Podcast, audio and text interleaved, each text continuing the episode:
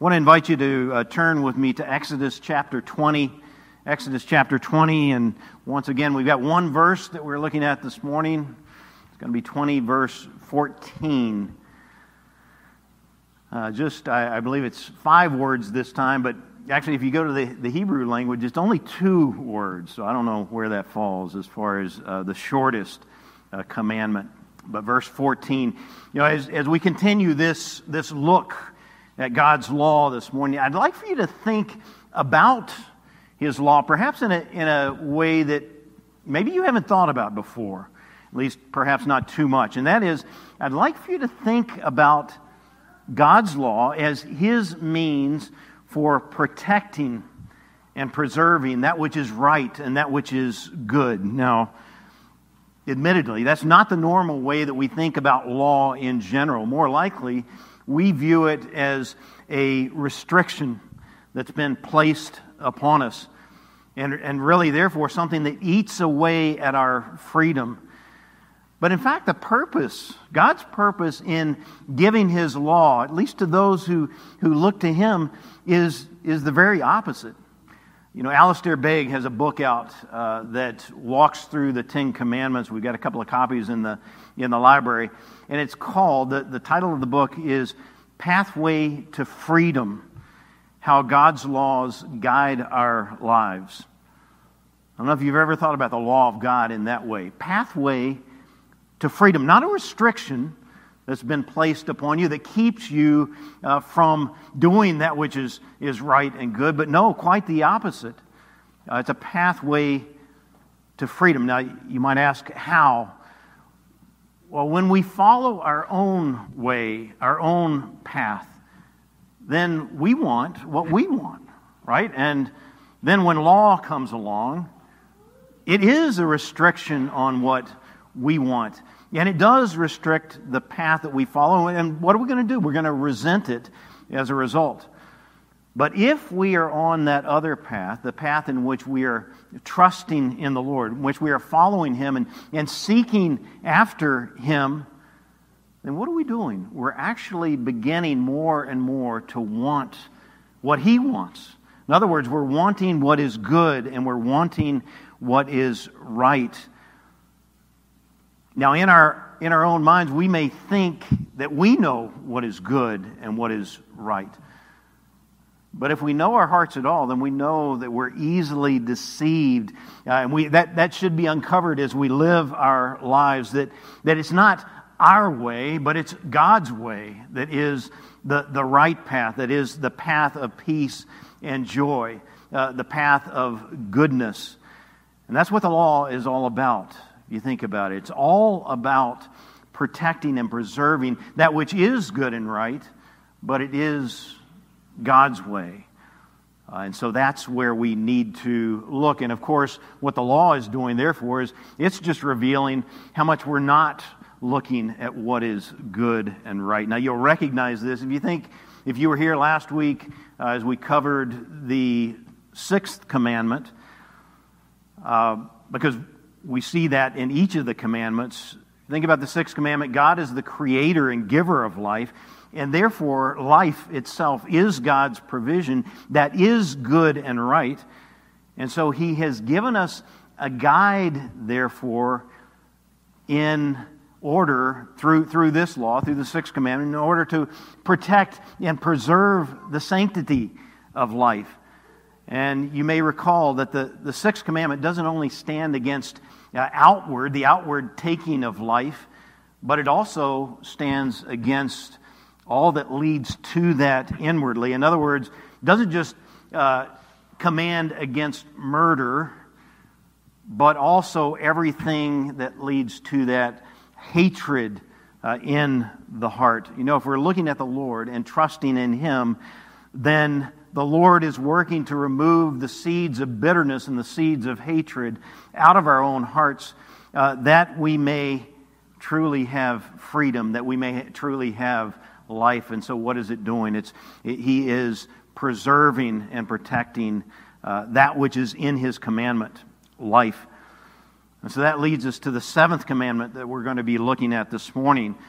Uh, the seventh commandment, we went through it earlier in the lar- larger catechism. Uh, it is a commandment that de- deals with deep sin struggles within us, no matter how you look at it. And it's also a commandment that is very much hated by the world around us. But please, as we go through it, bear in mind that likewise it, the seventh commandment, was given to us in order to protect and preserve that which is good and that which is right. And so the purpose behind it is not just to restrict freedom, but to truly give a path to true freedom. Freedom from sin that binds us and tears down, and sin that destroys. And so God has given us in these just few words of the law, these few words uh, throughout His entire law, but especially here in, in the seventh commandment, He's given us a path to deliverance from bondage to sin, a pathway to freedom. And so it'll just take a moment. I'm going to read uh, verse fourteen, Exodus chapter twenty uh, is our text. This is God's word. You shall not commit adultery. Please join me in prayer. Father, we thank you that through your law, that you are working that which is good inside of us and in this world. Uh, we pray, Lord, for uh, your work inside of us to help us to see this in the right way. Uh, we recognize that since we were young, that our own sinful hearts have caused us to see law, to see rules and restrictions in a particular way, uh, and primarily to see them negatively. Lord, help us to see your goodness and your grace that comes through the law uh, as it uncovers in us our own sin, and as therefore we see our need. And uh, I pray that during this time today, Lord, that you would draw our, our hearts nearer and nearer to the only one that gives us true freedom from that, and that's the Lord Jesus Christ. Uh, we pray that you would do a work in us this morning. We pray this in His name. Amen. You know, several years ago, there was a, there for many years, I guess, there's been a, a tradition that was very prominent that when two people would become married, that uh, they would receive as their primary wedding gift, or at least a central wedding gift, fine china. Now, this is something, if you look at weddings today, you look at uh, the, the list of gifts that are put out there, it's, it's almost non-existent today, but it, in the past, this has been a primary uh, gift, a wedding gift. It was for Amy and I when we were married. Uh, we received the same, and, and we received, if I recall correctly, I haven't consulted Amy on this, but uh, I think it was something like twelve full place settings of china with all the bowls and all the plates and everything. We, we had crystal goblets as well.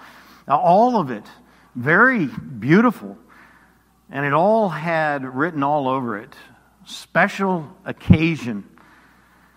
You know, I remember looking at all of that china and, and feeling like, well, you know, this is really for those times when everybody's dressed up and we come together, and maybe we have a, a congressman or a prince or a king that comes to the table.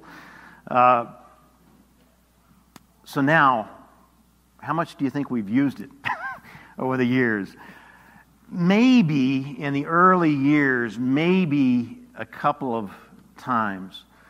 I spoke with Amy about this this morning. She she thought that we uh, had used it more than just a couple of times, but that's all all I uh, remember. I remember at one time that it was at least on display, and so you come into a, a dining room. We had uh, a glass display and it had the china in there, but for many many years it's been in boxes, put away down in in the garage. Um, so it's been hidden away. Now think about this. This is this is china. It's, if you look at it, and this china is nice. It's exquisite. It's really special. It's to be used. But it's out of sight. It's not spoken about. And if you think about it, there's something wrong with that, isn't it? It's beautiful.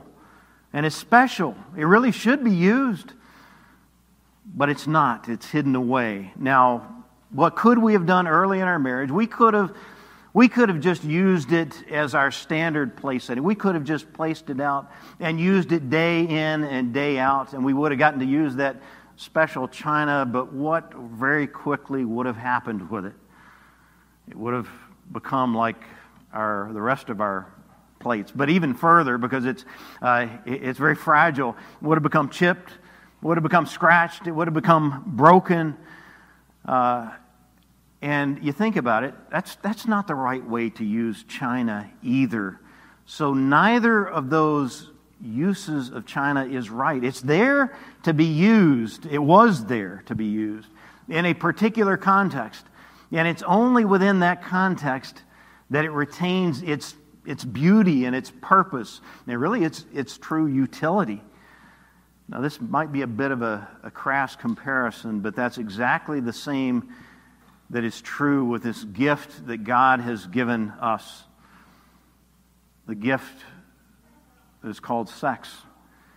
And I know immediately when I say that word, I just utter that word, often bells and whistles go off in people's minds, because that's a word that needs to be eh, kind of hidden. Uh, only bring it out now and then. It's uh, it's a word that's certainly not to be used too prominently. And it's true that we live in a world in which that word has many problems surrounding it. Uh, immediately, I just say that word sex, and you, you get images in your mind, images that you see on the media. Uh, it brings to, to mind addictions that take place, as well as sexual abuse in the world around us. And today, very prominently on display, uh, there's homosexuality, uh, and the way the world around us celebrates that. And we could go on and on and on, couldn't we? There are many other problems. And so our tendency within the church can be to hide it. Sort of like I was saying we've done with our china. Put it away in a box and and treat it like it's something negative, like it's something that's unclean. And if you look over the course of the history of the church, there have been times, significant times, when it really has been treated in that way. It's been treated as, as something that's negative, un, unclean, uh, even as something that in and of itself is inherently sinful. Uh, you've got the traditions out there in which priests or preachers are forbidden to marry because of this, because sex is seen as something that is unclean. Now, clearly, there's something that's wrong with that, isn't there?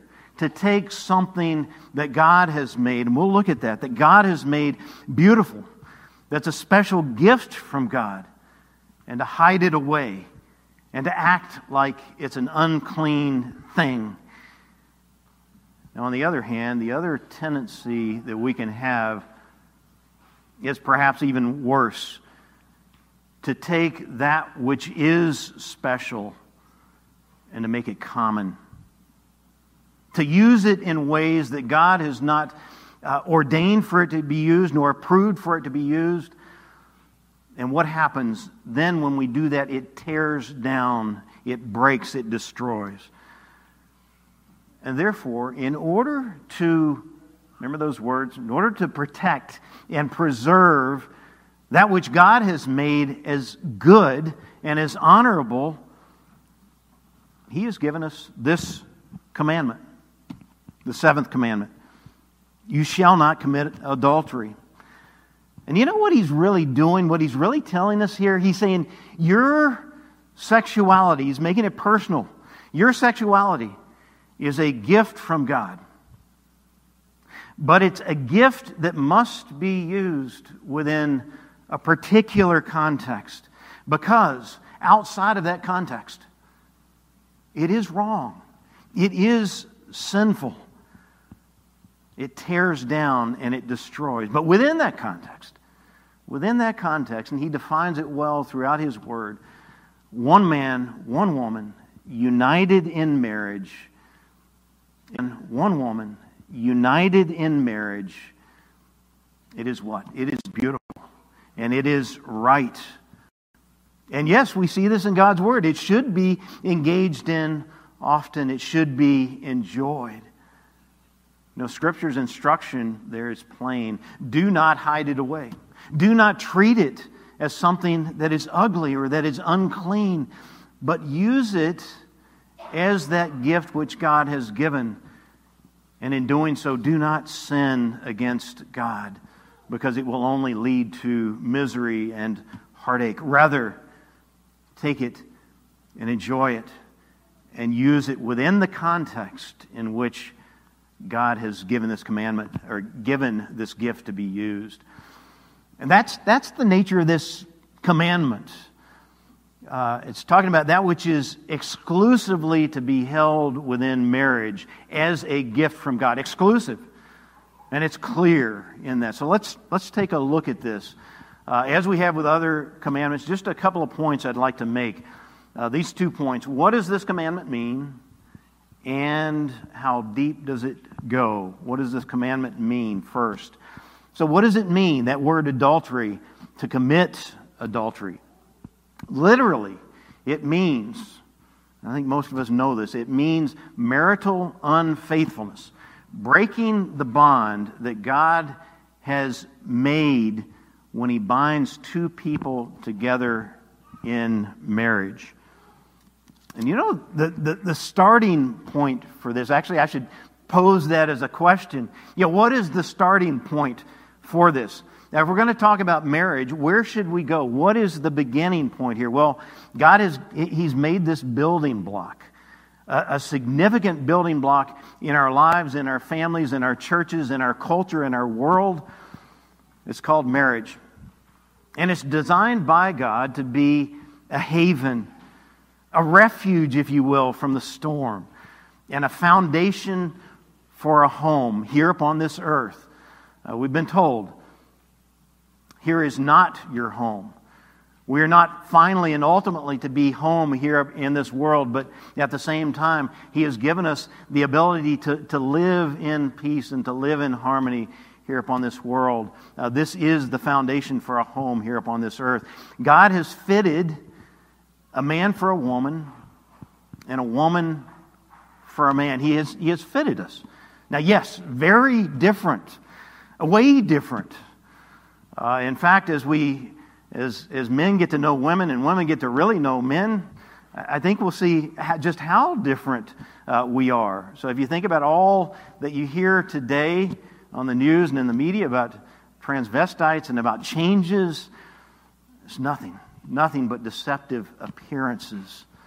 The differences go way too deep. They can't truly be changed. What God has done is He has fit one for the other. Both very different, but one for the other, and He made it good. So where do we turn for that? Genesis chapter two, verse twenty-four. Therefore a man shall leave his father and mother and hold fast to his wife, cleave to his wife, and they shall become one flesh. And just a reminder, this comes before chapter three. In fact, just before chapter three. This was given before sin came into the world. This is God's design. It is God's good gift that He gave to man and to woman. Now, of course, in saying that, I've got to say that there are times and there are seasons in life during which we're not able to be in a marriage relationship. And the Lord does provide for those. And I'd say He provides especially through His church. And then there are some whom God has given the ability and the gift to remain single without engaging in sexual sin. But I will say, He makes it clear that if that desire is there, if that need is there to be joined with another, which will be the case for most people, that's what we see, then God calls you into marriage. He doesn't call you to cohabitate.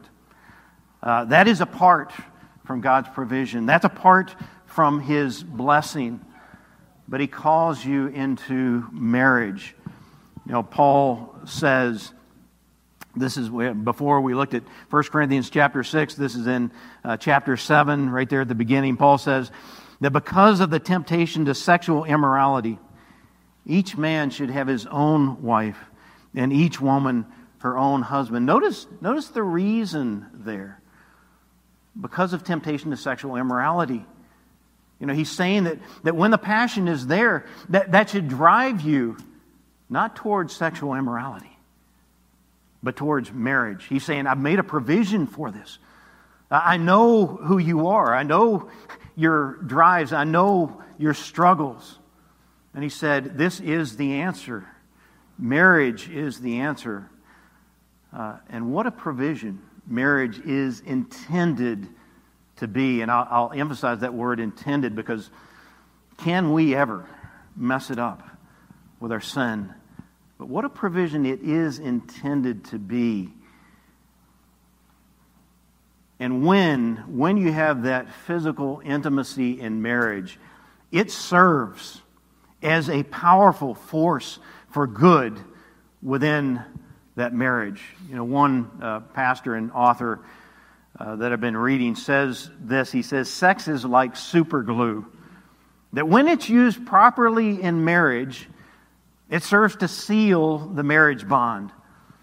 It's what he calls covenant cement that helps to, to hold a marriage secure. And that's that's really why Paul gave his instruction uh, in uh, First Corinthians chapter seven not to neglect it in marriage.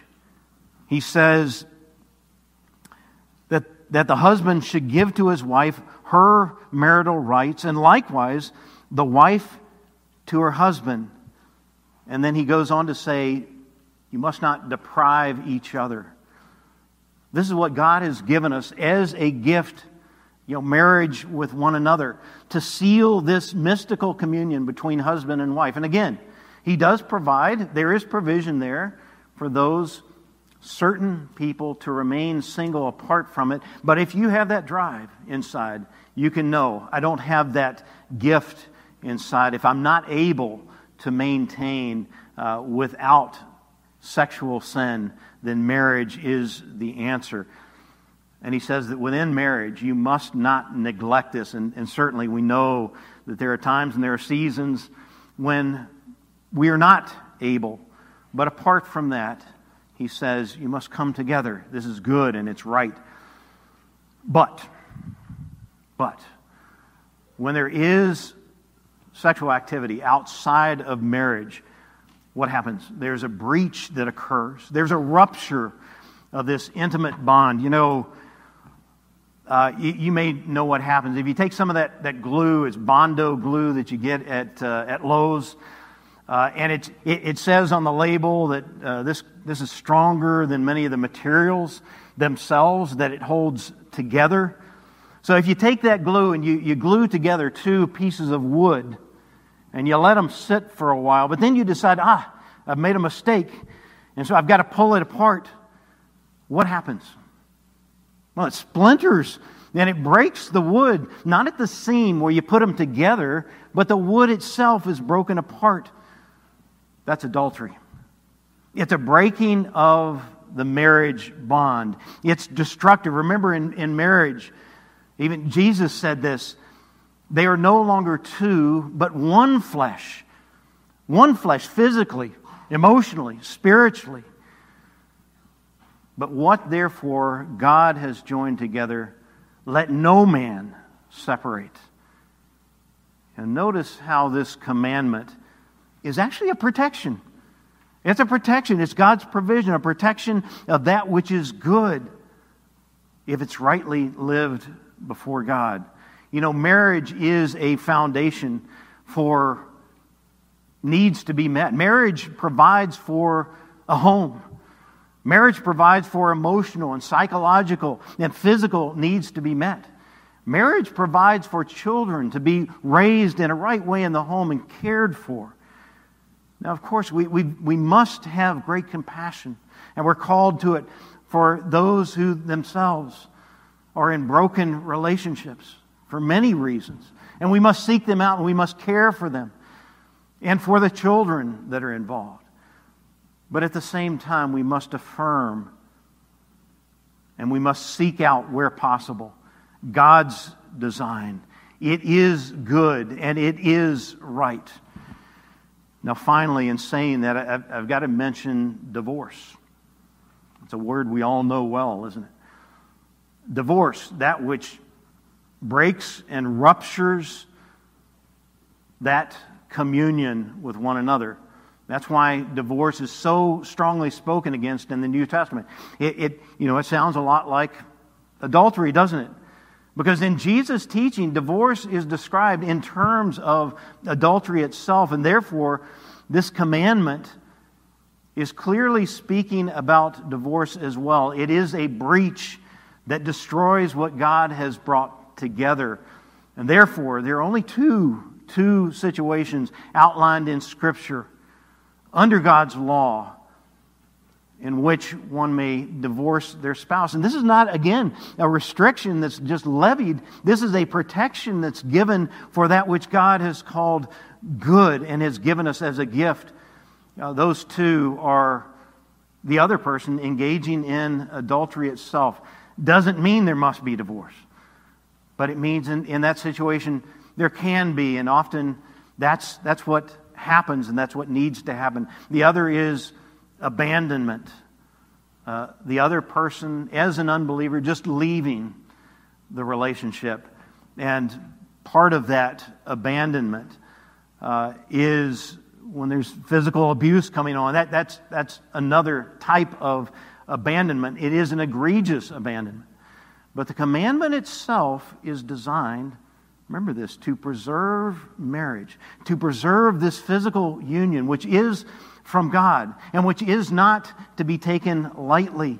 And so it calls for faithfulness in marriage, day in and day out, through all the other struggles of life. And God gives us provision for that in His Word and by His Spirit. And so that's the basic meaning of this commandment. But beyond this, the question, how deep does this commandment go? We've seen it with the other commandments. And we see it, saw, got a glimpse of it uh, with the larger catechism statements. Uh, so although this commandment is speaking directly about unfaithfulness in marriage, it's speaking about the actual act of physical coming together, men and women, uh, a man and a woman. This is not the only way of committing adultery. And so we've, we've seen this in all the other commandments. Often they will, they will uh, speak about the most extreme form of sin, murder in the sixth commandment. But they also point to all the sins that lead up to and contribute to it, and all the sins that are of the same type. Now, I'll just, just say it. Uh, most people around us would call many of these things, if they were, were to put a word on it, many of these things that we're talking about here, they would call them prudish, or they call them uh, overbearing, or, or old. That's from ancient times. But the Lord has told us through His Word and through this commandment that this is all about protecting marriage according to His design. As we know, we already know it. The world around us hates that. They want autonomy from God. And so, of course, they would see these things as being overly restrictive and not as protective of that which God has, has made and given as a gift and called good and right.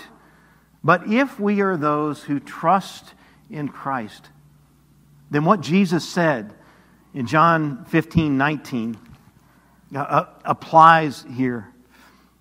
He said, "If the world hates you, know that it has hated me before it hated you. If you were of the world, the world would love you as its own.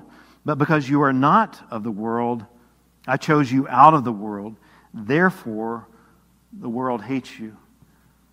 And He's saying the world hates that which is mine. And so we expect that. We expect the world around us to hate these things and to hate us as we seek to walk in this way. Keep that in mind. And so the seventh commandment does not only deal with actions, but it deals throughout with thought, our thought life, with the desires of the body. And furthermore, it, it not only deals with those who are married, but it governs those who are not married as well. And therefore, most centrally, when we're talking about the seventh commandment, talking about thought life, it deals with lust. What is lust? Lust is to look at a man or to look at a woman. It can be a, by in person, or it can be a screen that we're looking at. It can be in the imagination. And to think about them in a sexual way. And we need to be clear. The sin is not in the looking. It's in what you do with your mind and with your heart with it. It's in viewing another person as an object of our desire. This is called out as lust. And so Jesus says in Matthew five twenty-seven, "You have heard that it was said, you shall not commit adultery." And so he's speaking about this commandment. "But I say to you that everyone who looks at a woman with lustful intent has already committed adultery in his heart." You know, what's he doing? He, he's using this commandment to say, to dig into the heart and to say that lust is sin, that it's forbidden by God. Now notice there in that, the, the problem is not our culture. It's not the way people dress. It's not the way they behave. It's not uh, the media that we have out there. Now all of this, this is these are contributors. They're there. We need to pay attention to them. But it's not the heart of the problem. The problem is right here. The problem is in our own hearts. And this sin of the heart may lead to any number of sinful actions. And so if you carry on with those, if you continue with those, if you fantasize about those kinds of relationships that are of a sexual nature, that can be through most romance novels. That can be through many things that we see on the screen, things that excite desire within the heart. In this way, if we look lustfully at those who are around us, whether male or female, and all these things, what do we do? We break this commandment. We break this commandment. There's no, there, no other way of looking at it. Homosexuality. No matter how popular it is today, no matter how celebrated and lifted up it is today, and I don't need to go to all the passages that speak very directly to it, but whether it's lust in the heart or acting upon it, it is breaking this commandment. We also break it through comments that are suggestive or by telling certain kinds of, of jokes. Uh, you know, Paul says in Ephesians five four that among you there, there must not be even a hint of sexual immorality or any kind of impurity or greed, because these are improper for God's people. Now, we have to say here that these are not easy things. These are things that the counselors deal deeply with people. Pastors deal deeply with people uh, because they're deep matters of the heart. They're imba- embedded deeply within us. And often they, they seek and they even seem to demand gratification. And we know what our hearts do. They constantly seek to justify these things and, and to make them seem okay. And so we need to have a great sense of compassion there, a great sense of, of understanding. But think about what the Lord has given us. Think about what the Lord has said. How, how has He given to help us? He's given us marriage. He's given us that which is right and good. And He said, don't continue down this path, whether it's in the heart or acting out of that heart in actions. But take what I have given you and enjoy and delight in and use, but don't continue in sexual sin. And so that brings up the question for all of us, where does my heart stand Am I walking in that path where I see what is right and what is good, and I'm seeking to follow that? Or am I in the other path where I want to be with the world and, and set this aside and follow my own way? Now, all of these things that we've been talking about, I, I, I've got to be certain that we've uncovered things here that, if we're honest, that every single one of us struggle with in some way, at least in the heart. And remember, it's not only here in this commandment, but it's in the others as well, but in particular in this commandment. But I want to remind you of what we talked about last week, of what our main purpose is here as we approach the law. It's not to use it in order to find a way of salvation. It's not so that we can say somehow, look at my life. You know, look at how, how good I am, how I'm keeping the law. Lord, won't you accept me? No, the main purpose here is to expose our sinfulness, to do exactly what the law does so well. And so if it's accomplishing that, if it's showing you the weight of your sin, then you need to hear these words. This is out of Isaiah chapter fifty-five. Come, everyone who thirsts, come to the waters, and he who has no money, come buy and eat. Come buy wine and milk without money and without price. Why do you spend your money for that which is not bread, and you labor your labor for that which does not satisfy? Listen diligently to me and eat what is good. Delight yourselves in rich food. Incline your ear and come to me. Hear, that your soul may live, and I will make with you an everlasting covenant, my steadfast, sure love for David. You know that covenant that he speaks of there? That's the covenant that our marriages, that a marriage covenant looks forward to. That's the faithfulness that God has for us. He is faithful to us.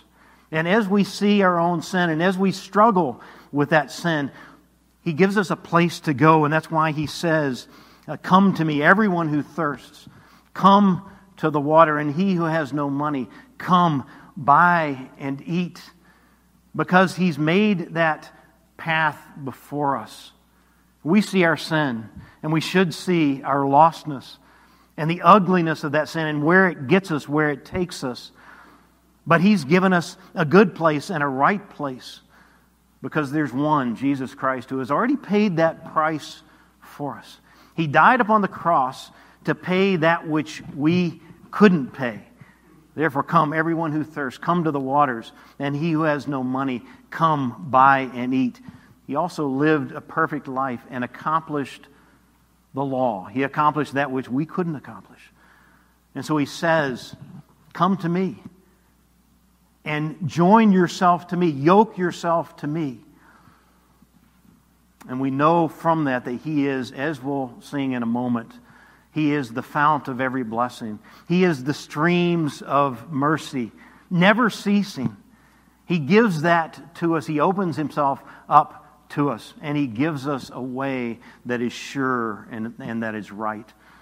So I'll just say, if you're thirsty this morning, and if you see your own sin, the law reveals it to you, then look to Him and drink deeply of Him, of the Lord Jesus Christ. Let me say a word of prayer for us. Father, we thank You that uh, in Your goodness, even though it's painful for us, as we walk through Your law and we see in Your word what it truly is, and we see our own hearts displayed before You, and uh, more and more we see the depth of our sin. Thank You, Lord, that You have a purpose in it all. Thank You that You are calling us to You. Give us eyes to see, and give us ears to hear that voice that is calling. The voice that we hear and, and we read is the voice of the shepherd. And it says His sheep will hear His voice, not the other voices that are calling. They will hear His voice, and they will come. Uh, we pray that we would help, that You would help us to hear Your voice, that we might come and follow. We pray these things in Christ's name. Amen.